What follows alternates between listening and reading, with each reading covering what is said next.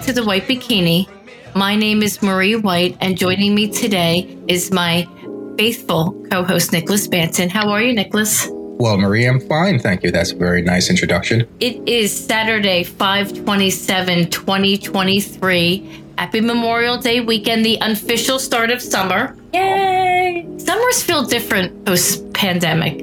Am I wrong? You mean that we should feel lucky that we're still alive? Yeah, I'm complaining, and I guess I should be lucky about that. Just a different vibe, but I'm all here for the warmer weather, the summer days. Summer lovin' had me a blast. That was a Grease reference. Summer lovin' had me a blast. This is a little more of a free format today, Nick. It's going to be just talking about some, first of all, wishing everyone, all of our listeners, a happy Memorial Day. I love summer. It's the best time of the year. And just kind of talk about some quick stories, just try to catch everyone up. I hope everyone's doing well. First, we have to acknowledge the passing of Tina Turner. Absolutely. Simply the best. Better than all the rest. You know, I, when I read Tina Turner's 83, I don't, I guess it's like everyone, you encapsulate someone at the peak of their life.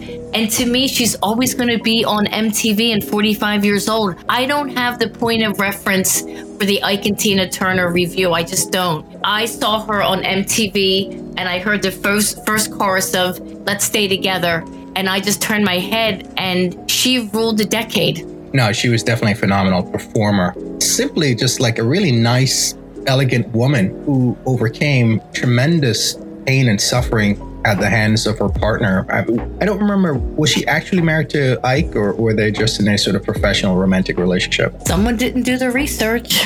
Ike and Tina Turner were married. They had four children. My understanding only one of the children, which is not diminishing anything, was biological. Ike, Meaning they adopted?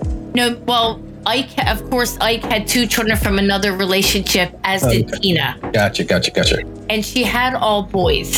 So I, I, how can I say this?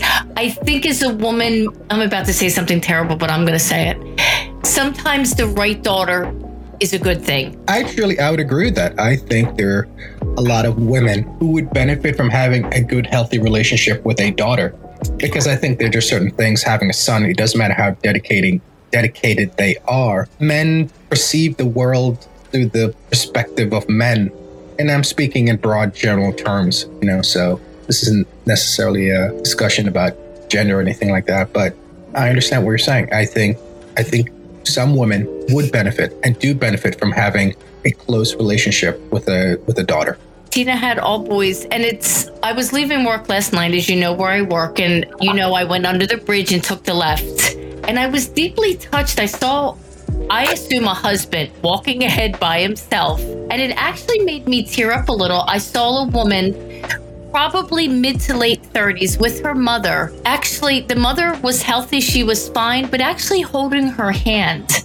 And they were so excited to be together. It it made me teary-eyed. And it was right then I was like, just women and daughters move everything forward. And I was deeply touched by her really being in there with her mother, holding her hand, loving her.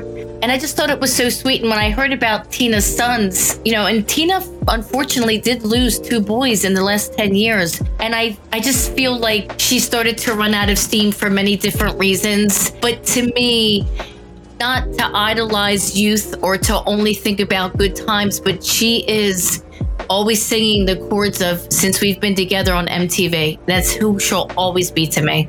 For me, it was a little bit different. It's two men enter, one man leave. Mad Max from Thunderdome. Yeah, absolutely. And that's the difference between men and women. There you go. And that's a perfect example. You go through this long discursive this uh, explanation of the relationship between females, between mothers and daughters, and I bring up a movie quote. But also, she was badass in Mad Max, when I even saw that video, I was like, oh my God, she and her and Mel Gibson, it was a very specific time in American music. And she just rode out that decade. And she had many good decades after the 1980s. Yeah, for sure. For sure. She, um, she was a relevant cultural figure all the way up into, I'd say maybe up until maybe about 10 years ago, because the Tina Turner musical on Broadway, she was instrumental in selecting the actress for the Broadway performance of For Her Life. She was also, I believe, involved in selecting Angela Bassett to play her in her in the life in her the movie of her life. So she has been, even though she wasn't necessarily performing, which she actually did on, on several occasions within, you know, I think within the past 10 years. I mean, she did some very small venues, but she has been on the scene and plying her trade, her craft as a musician, as an artist. So it, it's it's remarkable. It's remarkable. And I think for me, the thing that's that's striking about Tina Turner and her legacy, as I've alluded to before, is the idea that she endured horrific suffering at the hands of Ike Turner, but she was still and this is from the perspective of just someone who's just a fan. She always just exudes this grace and kindness and gentleness about her in a way that you would think someone who had endured that kind of violence would just be, at least for their own benefit, closed off and protective and shying away from the rest of the world. So I, I do I, I do find her impressive. The one thing that I remember, well, she stopped performing in 2009, which is fair you know, as as a obviously an adult now, I don't really think about the grueling. You know, when I go to a concert when I was younger, even last ten years, I don't think about what it takes to put that show on. But as you know, recently Taylor Swift was in town, and just the monumental task. And of course, Taylor Swift, you can't really. She's not a good point of reference because she is Tina Turner is a star, but music has changed since 2009. You know, T- uh, Taylor Swift had, you know, nine tractor trailers, all of the stuff that went on. You never think about all of the grueling tour, what they had to go through. But I'm sure by 2009, she was kind of like, you know, this is it, and that's okay. It's okay. And that's what I loved about Tina she knew when to get off stage. Yeah, and let's not forget there's a m- very important aspect to Tina Turner's performances, and that is her dancing. She wasn't, and, and I don't mean to minimize people that go on stage and play guitar and sing. That is a grueling task to do that for three hours, a four hour show, however long it is but she would go on stage. She was like a James Brown kind of performer. Agreed. She sang, she danced, she engaged with the public. It was it was like the ultimate cardio workout. And I don't mean that to minimize her performance or any way. It's basically to highlight the level of dedication that she had to her craft. So you're right. So the idea that she's she passed away roughly 10 years ago. No, so no, she, she stopped performing. Yeah, she stopped performing, excuse me, 10 years ago. And now she is in her in her 80s. That means she was still kicking butt in her late 60s, early 70s. And Bob Mackie, who did a lot of, he, Bob Mackie dressed a lot of people in the 70s. Tina Turner, Carol Burnett, and Cher. And he was quoted as saying that he, and you know what? I didn't take it as sexualizing Tina. He said that her legs went on forever and I would do a disservice to cover them up. I mean, who had better legs? No one. Exactly. I don't care. I love Beyonce. It doesn't matter. And Beyonce would be the first to agree with me. Tina Turner had the legs to die for. That was her. I believe she had insured them for like a million dollars each, right? Uh, wasn't there some rumor that because that was part of that was part of the package, the performance, the experience of going to a Tina Turner concert. And another thing I found interesting about her is that she left the United States and moved to Switzerland and I don't just think she left. I think she gave up her, you know, American, what's the word I'm looking for? Citizenship. Citizenship. And I was like, wow, like that's really making a statement. Yeah, I think think it wasn't it to marry her long time. Well, they were they were married recently, but she was in a long, long time relationship with a German producer. And I think they settled on Switzerland for their home. So, you know, she she sacrificed her citizenship for love. Hmm, I won't say anything about that. Come on, Miss Cynic. Tell me how you really feel. And also, I saw an interview with her on 60 Minutes, which was probably in the mid 2000s, and I might not have the exact time, but she actually had a Buddhist chanting room in her house in Switzerland. So I think some of that calmness took a lot of hard work, and I think it was chanting. I do believe that she has been stated as saying that she still felt the effects of the trauma of the beatings that Ike put her through. Oh God, that that stays with you forever, uh, and that's why I find her so impressive because she always exuded this gentleness about her. And um, when you when you when you came to realize the story of her life and the torture that Ike Turner put her through, you know, it's one of those things that I suppose it's because she became professionally established. The fact that she chose to keep the name Turner after after all that, in some ways, and maybe it's just a reflection of the era in which she she existed that she still retained some aspect of Ike Turner as part of her, her identity. I, I, that's that's kind of interesting to me. Well, I think too that well, I think a she had a child, and I think with Ike, so I think that generation, and not all, I don't think women do that anymore, but they kept their married name so their children weren't embarrassed. Actually, that's a good point. I didn't think of it that way. That's actually a really interesting perspective. But I don't think women today do. We were so patriarchal. It, let's be honest, up to probably 15 years ago, that she wanted that name for her children. Right, right. It, it was a form of protection. Uh, so it does make sense. I never really thought about it from the perspective you just articulated, but you're absolutely right. It does make a lot of sense that you'd want that protection, that continuity for your children. And I know that she seemed to have, I, I guess I'm not judging, but I guess I found it odd that a woman, and I don't know what age this all happened, would leave her children in the United States to take up with a man and start a new life. I don't get the sense that they were children. I get the sense that Eh, children in the sense that they were minors. I get the sense that they were adults and fairly established. And I, I don't, I wouldn't believe that Tina Turner would just simply run off with minor children without any support or any means for them to provide for themselves unless you have something to the contrary i no and i guess this is now becoming a you know a podcast about daughters a daughter would never let a mother do that well there you go i think yeah that's i think men men will more aggressively claim their independence and separation whereas i think as a daughter would maintain the lines of attachment it's not that they would reject independence. I, think they would just it just becomes a little bit more engaged. Whereas I think sons are like, yeah, just cut the cord and let me fly. And I was, you know, I'm on Instagram a lot, and just the I forget all the little bits she did. She was with Molly Shannon on Saturday Night Live. Mary Catherine Gallagher was hiding in Tina's closet in one of the episodes, and it was hysterical. She jumped out. She had her uniform on. Um, a a gentleman I grew up with is Molly Shannon's manager, and he posted it on Instagram. And I also follow Ma- Molly Shannon because he is her agent. And it was just like now, now Tina Turner. It just was hysterical. She couldn't have been more gracious, mm-hmm. even though she was. But there was just something, in spite of everything, she just was always a class act and really exuded optimism. And I felt that not even just for the African American community, for all women, for all humanity, she always made you feel like, you know what, there is a better day coming. Yes, the optimism, I think, is one of her lasting legacies.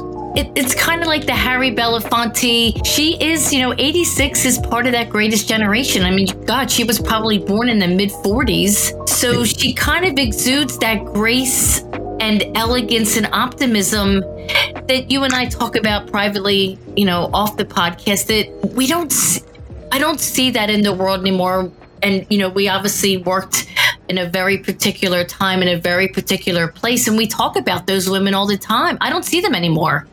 Well, I don't necessarily think there's a lot of currency for those women in today's society because, yes, they're, they did exude grace and uh, a certain form of civility that I think you and I value, but they're also very attached to their husbands. And there's an opportunity cost for independence. And I think women today, young women, middle aged women, um, they're not willing to pay that kind of price. They're not willing to attach themselves to their husbands in the same way that women of Tina Turner's generation had to.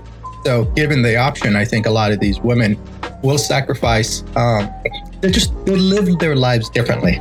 That's what I'm trying to say. They live their lives differently. They don't live their life the way Tina Turner would. And yes, and we see that in the we see that around the edges in terms of maybe some of the loss of the, the civility and gentleness. And I'm not saying all women are like that, but in order for anyone to survive in society, there's a certain level of aggressiveness that you need to have, be it man or woman. You need to have a certain level of I'm going to go out there and get it, and it requires a, a level of toughness. And I think that's what we see in the current generation of, of women is they they have their I'm going to go out in the world and get mine kind of attitude. And so, and and this is not casting aspersions on women that stayed at home, but when you're staying, when you're at home and you are, you know, sort of the domestic maven, you don't need to have that kind of you don't need to have that sort of battle psychology. And it's it's not i'm not making a um, i'm not evaluating which is better necessarily in this instance. I'm just sort of describing the difference. Th- does that make sense You know, and I definitely think even though Tina, you know, I would call her a badass, I think she still was very patriarchal somewhere. Yeah, I, I don't think you unlearn that unless you have to. It's one of those things. It's almost like your accent. Your accent is just something that is a function of your speech. You don't think about it. You probably can't really control it unless you make a conscious effort to change the way you articulate. I think in some ways, our attitudes towards relationships, our attitudes towards ourselves, and our attitudes to the way we should present ourselves in society, those are unconscious functions in many ways. And I guess that's why I was surprised after all the heartache with Ike. And I guess that's what I mean is that she was so consumed by a second relationship with a man. I guess that's what surprised me. Does that make sense? it I understand your perspective, but it doesn't surprise me because at the end of the day, she still wanted to have that kind of relationship. In many ways, Ike was just the monster that fell into her life. At, at heart, she still wanted to have an intimate relationship with a with her husband, her male partner, as defined by her values. And so, it, in in many ways, it makes sense that I think it's a credit to Tina Turner. I guess this is eh, from from from another perspective. It's a credit to Tina Turner that she still wanted, she still believed in love. She still believed in men, in spite of Ike Turner. That she would put herself out there again to have the kind of relationship that she had in the latter half of her life. Very interesting, Nicholas Banton. Yeah, I, I think it. I think it does stand to reason that uh, there are some women who would walk out of a very abusive relationship, and rather than becoming cynical towards relationships and cynical towards men, they go, "No, that guy was just a terrible person. That guy was a monster." There are men out there who are capable of being um, considerate, kind, gentle, supportive human beings. I'm sorry, were you talking? Because I'm falling asleep now. God help me. And the one thing I loved too was literally after she passed away, Mick Jagger, I follow him on Instagram. You can make fun of me later. He normally takes a few hours to post. As soon as it was announced, he really went on and had a beautiful post about how she changed his life. She helped the Rolling Stones. They toured together.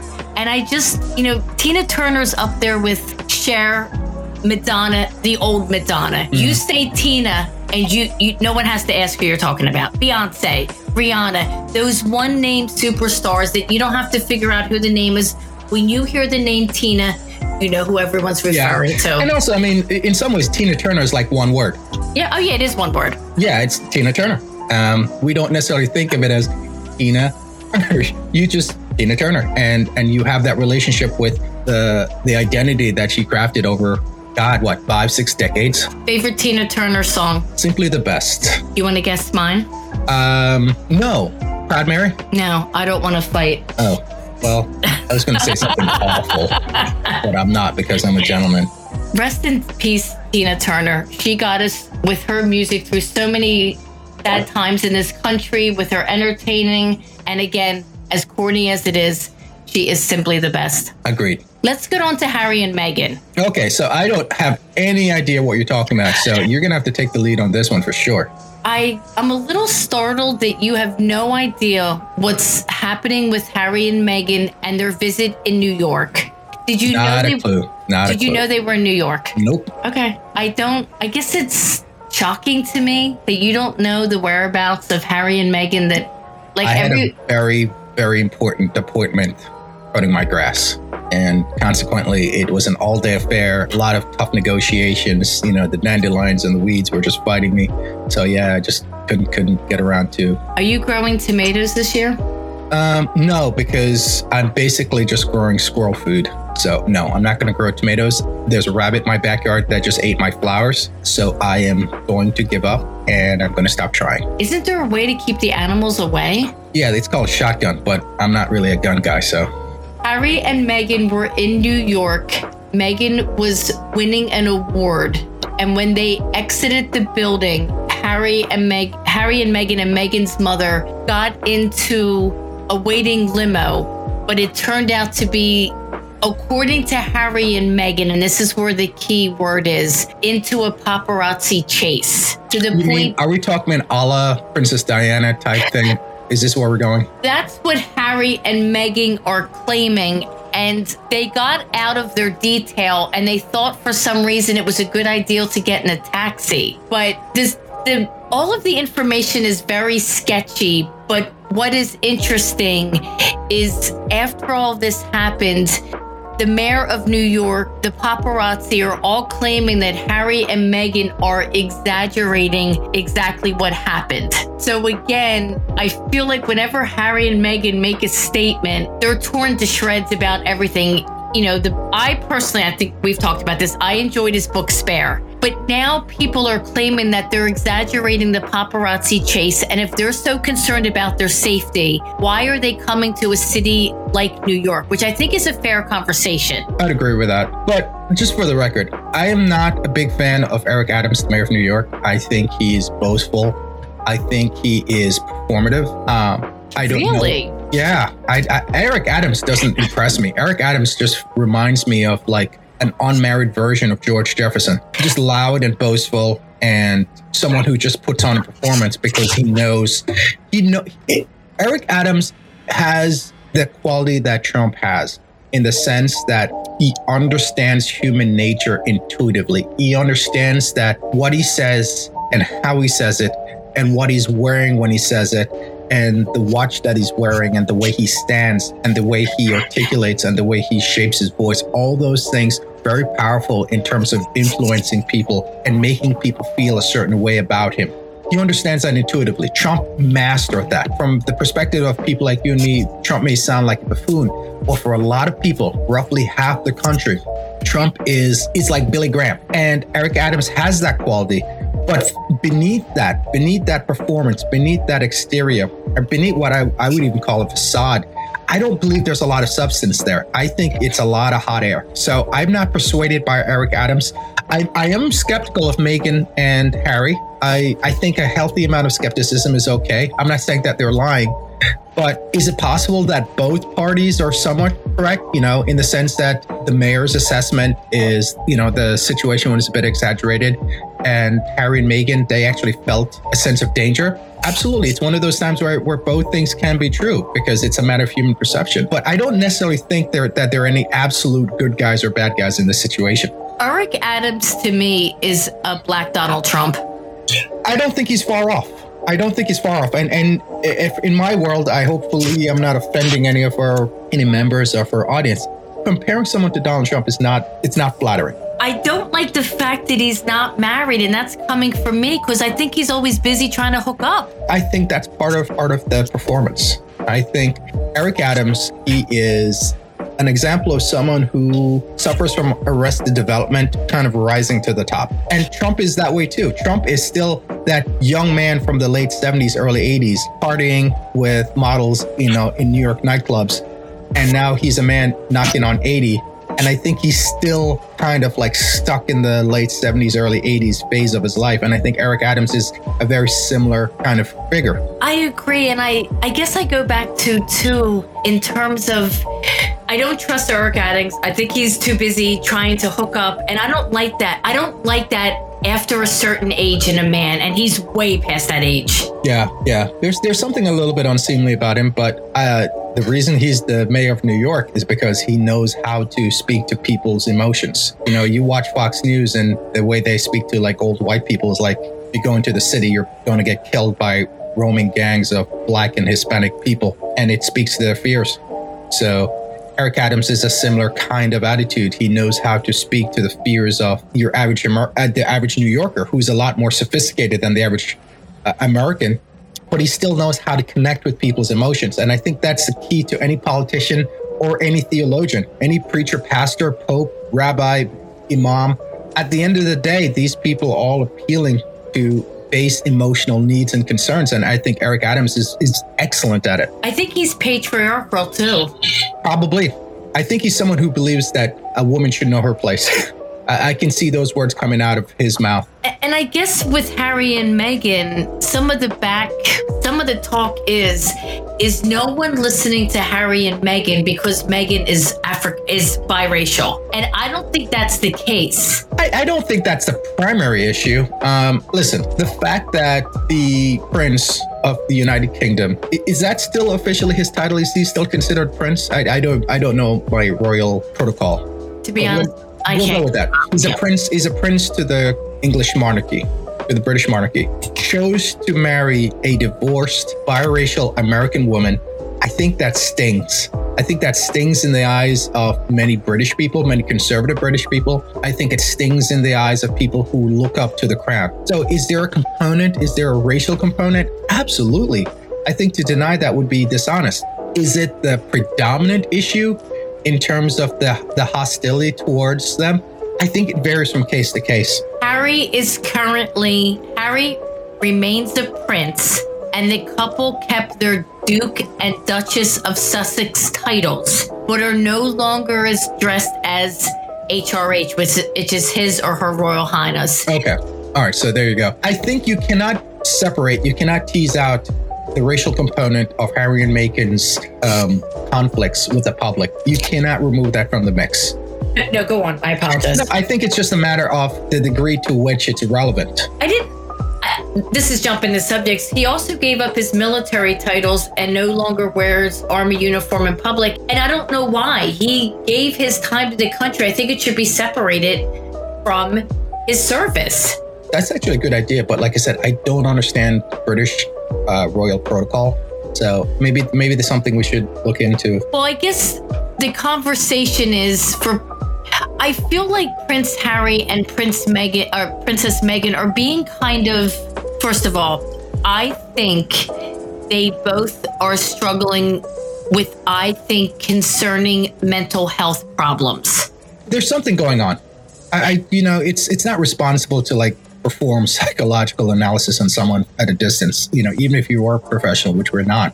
But something does seem a bit awry. I understand, like his brother William. I mean, he's just dying the wool. He's going to do what he's told when he's told how he's told to do it, and he's accepted that responsibility and all the burdens that come with that kind of choice. I think Harry is flying by the seat of his pants in many ways.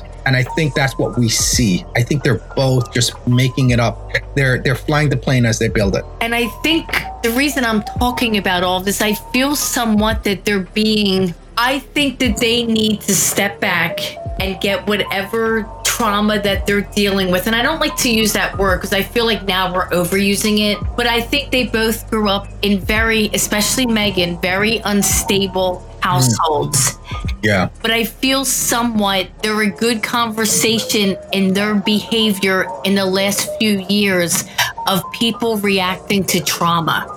Yeah, I mean, I think if you took a lot of us, just regular run of the mill humdrum people who have experienced similar upbringings as they, and you shown, or you were to shine a spotlight on their lives, you would still, you would see that kind of slightly scattered, uh, impulsive kind of behavior that we see from them. And so I don't think we should judge them too harshly. I think we've built a culture in the West around praising famous and wealthy people. We hold them, we think their lives are better than ours and they're just human beings but they just happen to have been born to a certain set of parents with a certain level of income or prestige but in the broad sense what you said I, I completely agree with i think it would benefit them maybe to like retreat from the spotlight and sort of grow into the role of celebrity because that's kind of what they are now with them uh, sacrificing or surrendering their royal responsibilities they're going to be just celebrities going forward. And so they need to learn how to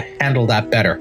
And I think too that they're being shamed somewhat because of their mental health problems. And I think they need to be careful that everyone's making fun of them because I think they're both tightly wound. So I guess it goes back to what you and I have talked about is I think they're being shamed. No one's understanding the why.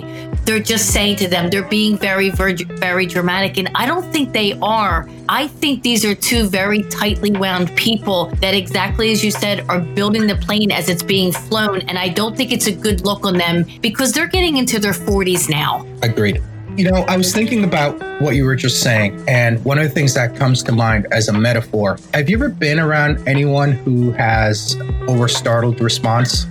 I am an over startled response. I, I, I wanted to be gentle. it is it is that dynamic that that's the way I see it. It's in some ways from the perspective of Harry and Meghan, they're dealing with life through the lens of someone or people who have over startled response.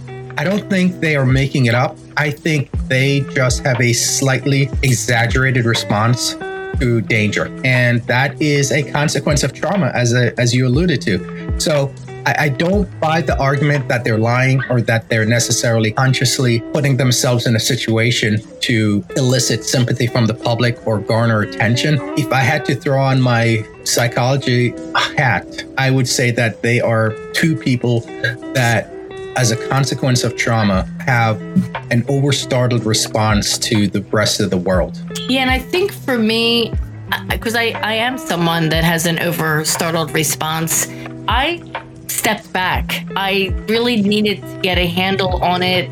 I need to know what triggers me, and I don't want to be that startled person. So I know what works for me now, and whether it's good or bad, I feel like they kind of need to they need to kind of live a little more quietly. Yeah, I think it would benefit them. I just and people that were calling them dramatic and liars and I guess and I've probably said this before, I have a soft spot for Harry because I feel that in my own life I've been criticized for overreacting when it really wasn't that. I was absolutely terrified. And I know the feeling that goes with that shame of being made fun of Right. So that's why I think I'm always I don't I don't have a soft spot for Meghan. I'm not I'm not really sure what her core is, but I believe Harry at the core is an extraordinary human being. And I'd like to see him take a step back. And I think that's why I'm always defending him because I'm defending myself. Right.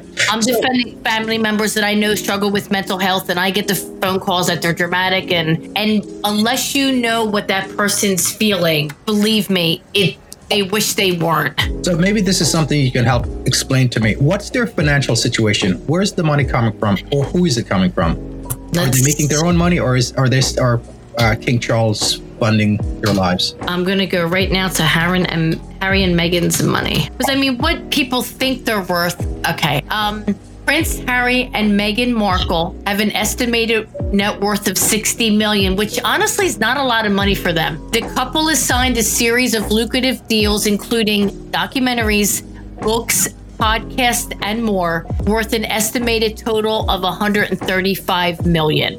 Well, that's a lot of money.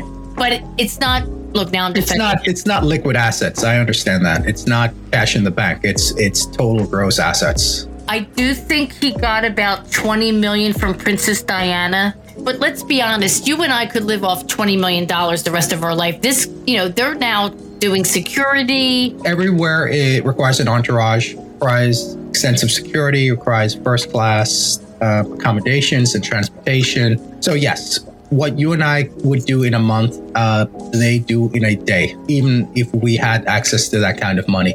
So I, I do understand what you're saying. Um, it's a very expensive life, so you need a very high income.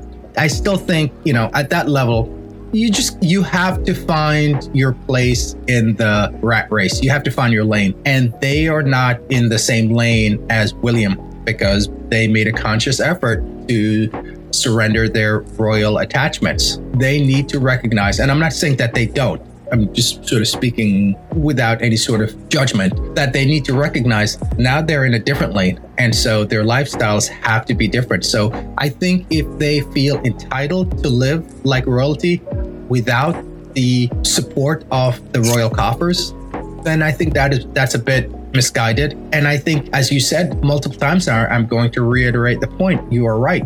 I think they need to recognize that the world is potentially a threat to them, not, ne- not necessarily because the threat is real, but because they're both victims, they're both survivors, I think is a better word, of trauma. Consequently, they are going to perceive dangers in an exaggerated way. And someone just someone needs to intervene at some level to save these kids. Well, they're not kids, to save these two people from themselves, you know, because it's not just them, there are now two small children in the mix. And you can't have over startled people in a position to make critical decisions when they're when they can't necessarily trust their judgment as it affects other people. As working royals, they receive 95% of their annual income from Harry's father, then Prince of Wales. That's interesting. So they're getting money from, from No, no, no, when they were working oh, royals. Oh, sorry, I, I misunderstood. No, no, no, but it's just interesting because probably Char- Charles probably I, I there, it was quoted that Charles said to Harry, "I can't afford you and your wife." So I guess for me, when I look at Harry, it's a conversation about trauma, mental health, mental health support, the way people are judged. But I have to be honest, I think I look at him and I still see the little boy walking behind his mother's coffin. Yeah, yeah. It's almost like the the image of uh, John John walking Yes. behind walking Harry- behind JFK's uh, funeral Yeah. procession. Yeah, and also when he, you know, when uh, John F. Kennedy Jr. and that didn't end well. Yeah, I mean, John John never really became settled. I mean, to the point where he threw himself into the ocean. Not, not deliberately, of course, but early childhood trauma is something that needs to be dealt with and dealt with with seriousness. I feel like we're, we're, we're basically circling at this point in terms of um, in, in terms of uh, the topic that we're discussing. Was that telling me to be quiet? Shut up. All right. Let's talk about our sponsor today. Who's our sponsor, Marie? Shops on Market Street. My niece Ashley. Woohoo! West Chester's premier barbershop, providing the freshest cuts and the biggest smiles. 134 East Market Street, Westchester, Pennsylvania. Please follow them on Instagram. You can do all of your scheduling, see all of their gorgeous haircuts. They do focus a lot on children, which is a good thing. Boys, you know, boys can be a little difficult in the haircut area. The girls, every every person in the staff is trained with children. They're excellent. I would give the phone number, but they do all of their scheduling on Instagram. So please reach out to them. Nick, are you getting your summer haircut? Yes, and I'm going to look fabulous. Can you handle it? That's so 10 years ago. Listen, I'm not living in the fast lane. Thank you for joining us today on the White Bikini. Please remember to subscribe to the White Bikini on all of your favorite podcast services, whether it be Apple, Spotify, and please follow us on Instagram again at the White Bikini. Thank you for joining us today and happy Memorial Day.